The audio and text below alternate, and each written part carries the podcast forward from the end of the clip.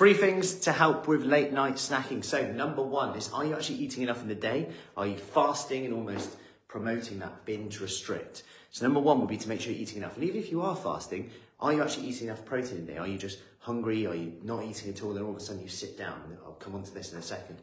But can we get some good quality meals and get protein at every meal to keep you fuller for longer, more satisfied? Lots of veggies in, fiber. That's going to keep you more satisfied as well. Number two, then when you get to the evening, are you planned then, or is it just like a free run? Do you have any rules around what time you stop eating? We could go endless with this, but we could look at okay, is it dinner and done? So a lot of people use like after dinner, I'm done unless I want X, Y, Z, which brings me on to number three. So I have my evening meal. Then, if I'm still hungry, I will have insert something I've planned already or something I've said I'll have, like Greek yogurt, frozen mango, frozen berries, whatever it is, fruit, yogurt, something that you want, maybe some dark chocolate, whatever it is, something that's planned in. It could even be some chocolate, some sweets, something, some cake, something that you've planned in, and that's the difference here.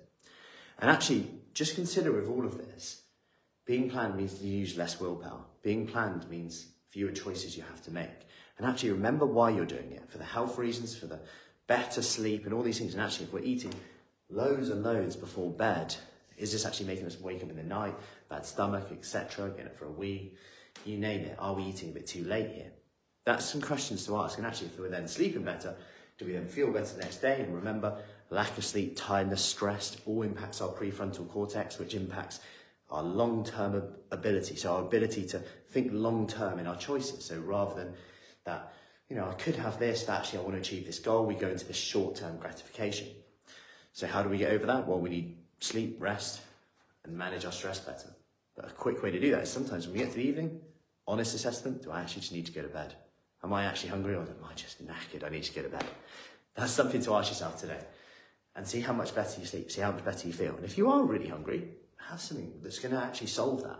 Protein mix, Greek yogurt, fruit, you name it. So hope that helps. Any questions, let me know. We just opened up our Rowdy Cow studio yesterday.